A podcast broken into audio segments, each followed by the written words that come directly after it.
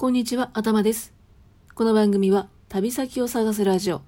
ということで、福岡県にいいとこないかなっていろんな方に尋ねたんですけれども、その結果、福岡はグルメツアーだなっていうところに行き着きまして、私も大好きな福岡のグルメについて、今日はそのね、発祥っていうのを調べたので、3つほどご紹介したいと思います。1つ目は、門司港の焼きカレーです。ご存知ですか？門司港で提供されている焼きカレーについては、特に決められた定義っていうのはないそうですけれども、オーソドックスな形はご飯の上にカレーをかけてチーズと卵を乗せてオーブンで焼くっていうものだそうですね。お店によって卵が乗っていないこともあるので、少なくともカレーとチーズがかかっていること、そして焼いていること、この2つの条件が揃っていると焼きカレーっていうふうに呼んでいるみたいです。焼きカレーの始まりは昭和30年代の北九州門司港にあった山田屋っていう和食店ですね。土鍋にカレーを注いでグラタンドリア風にオーブンで焼いたところ香ばしくて美味しく仕上がったっていうことで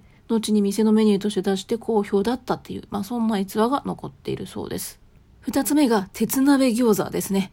私も大好きなんですけれども、鉄鍋餃子の発祥の店は大和餃子本店鉄鍋っていう北九州で創業したお店だそうです。餃子を熱々で食べてもらいたいって考えた創業者が、お兄さんが東京で食べたっていう鉄板に持ったスパゲティの話を思い出して、京都から小鍋を取り寄せて餃子を焼いたことから、現在の鉄鍋餃子のスタイルが完成しました。鉄鍋で焼き上げた餃子って皮の部分に余計な水分が残らずパリッとしているのがね、特徴なんですけれども、もちっとした食感とパリパリした焼き皮を楽しむ鉄鍋餃子はビールとの相性も抜群なんですよね。鉄鍋の熱で最後まで熱々の状態で食べることができるということでね、もう最高ですよね。そして最後3つ目が博多の水炊きですね。鶏の出汁の鍋なんですけれども、